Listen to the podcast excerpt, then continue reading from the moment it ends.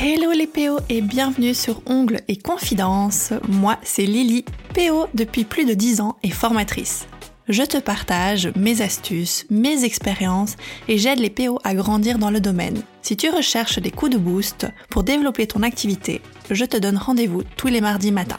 Ma mission Être la grande sœur qui te motive et te partage son expérience dans la bonne humeur. Bienvenue sur Ongles et Confidences et bonne écoute.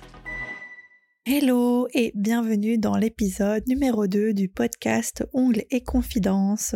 Aujourd'hui, je vais te parler d'un sujet qui fâche, mais qui est méga présent sur les réseaux sociaux. C'est de trop retoucher ses photos. Il faut arrêter de retoucher à ce point-là les photos sur Instagram. Ça ne reflète absolument pas la réalité de vos prestations en clientèle. Vous êtes en train de mentir sur la marchandise. C'est un peu comme quand vous allez au fast-food et qu'on voit ce superbe burger à l'affiche et au moment de recevoir sa commande, on ouvre la boîte du burger et rien à voir avec la pub. Ok, c'est un burger, mais le pain est aplati, la viande fait la moitié de l'épaisseur de la photo et la salade n'a absolument pas la même couleur. Non, ça ne ressemble pas à la pub et il y a un mensonge sur la marchandise. Elle ne reflète pas la réalité et tout a été exagéré. C'est pareil pour les crèmes anti-cernes. Quand on voit la pub et qu'on voit que la peau de la personne est méga parfaite,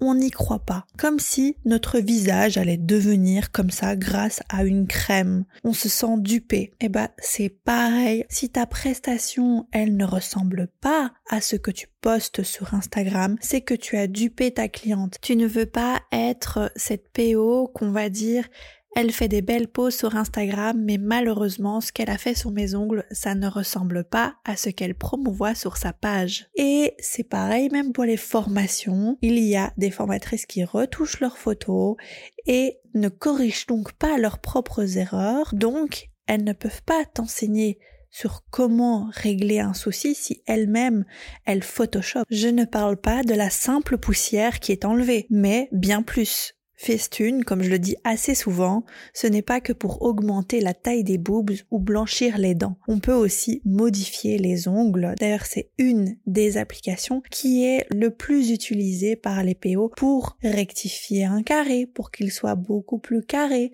pour rapprocher la couleur des cuticules. Comment je sais ça? Parce que moi-même, à un moment donné, je me suis laissé tenter et que j'ai modifié légèrement mes photos. Je dis bien légèrement, on me prenait même pour une folle parce que la photo était déjà bien, mais il y a cette pression telle parce qu'on voit des choses parfaites sur les réseaux sociaux que nous-mêmes, on est un petit peu tenté d'aller rectifier pour que ce soit encore plus parfait, mais plus parfait, ce n'est pas la réalité. Mon conseil, plutôt que de passer 30 minutes à retoucher ta photo, passe plutôt ces 30 minutes à rectifier ce que tu as fait ou à mieux faire sur ta cliente.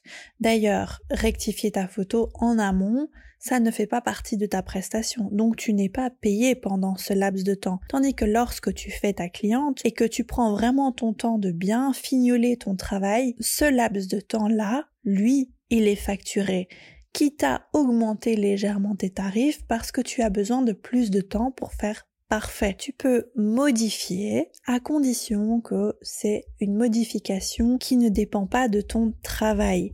Donc enlever de la poussière ou changer la luminosité augmenter le contraste pour que les couleurs soient légèrement plus vives, mais pas changer la forme des ongles, rapprocher la couleur des cuticules, on arrête de faire ce genre de choses. Comment en tant que cliente on pourrait repérer et mieux analyser les différents Instagram et se dire est-ce que c'est vraiment le travail ou est-ce que c'est de la retouche photo? La première chose à voir c'est est-ce que la peau a l'air humaine? Parce que c'est une des premières choses qu'on va modifier c'est la peau. On va faire en sorte qu'elle soit la plus lisse possible, mais trop lisse au point où il n'y a plus d'empreinte, qu'on ne sait même plus voir une simple rainure sur la peau, ça veut dire que ça a été trop retouché et c'est un indicateur que cette personne, elle modifie ses photos. Visualisez les vidéos. C'est beaucoup plus compliqué de retoucher sur une vidéo que sur une photo. Donc les vidéos reflètent beaucoup plus la réalité du travail que les photos qui sont beaucoup plus faciles à modifier. Donc les vidéos, les réels et les stories. D'ailleurs, s'il y a une bulle à la une avec les stories des retours de clientes, c'est l'idéal parce que la cliente ne sait pas comment positionner ses doigts et jouer avec la lumière pour que ce soit plus avantageux et que les ongles soient mis en valeur. Donc c'est vraiment la réalité. Parce qu'on peut jouer avec l'éclairage et le positionnement des doigts pour cacher les imperfections d'un côté ou de l'autre. Donc, s'il y a des stories à la une avec un retour client, ça veut dire que la personne, elle est très transparente sur le travail qu'elle effectue et qu'elle n'a rien à cacher. Et pour finir, je te dirais d'arrêter de te comparer aux autres et de vouloir la perfection et vise plutôt ton évolution propre. Et pour finir, arrête de te comparer aux autres et de vouloir la perfection et vise ton évolution propre pour éviter d'avoir recours à ce genre de pratiques qui sont mensongères et pas réalistes. Compare plutôt tes poses d'avant à ce que tu fais maintenant et plus tard ce sera encore mieux. Corrige plutôt ce qui ne va pas sur tes photos pour que ça ne se reproduise plus plutôt que de passer des 30 minutes voire même une heure à retoucher des photos pour que ce soit parfait. Il faut que ton travail reflète ce que tu fais en clientèle. Et place-toi en tant que consommatrice qui n'aime pas être dupée. Les petits défauts font partie de toi. Tu peux même en jouer et communiquer sur tes erreurs. Ça te rendra peut-être plus vulnérable, mais ça fait de toi quelqu'un d'humain. Si ce n'est pas encore fait, abonne-toi à ce podcast et partage-le à tes copines et changeons ensemble cette mentalité trop parfaite alors que pas réaliste. Merci à toi d'avoir écouté cet épisode jusqu'à la fin. Si tu as aimé ou si tu as des questions, tu peux me laisser un commentaire que je lirai avec plaisir. Pour ne rien manquer des prochains épisodes, abonne-toi. Tu peux aussi soutenir le podcast en le partageant autour de toi. C'est totalement gratuit et ça peut aider les copines dans le domaine. À très vite!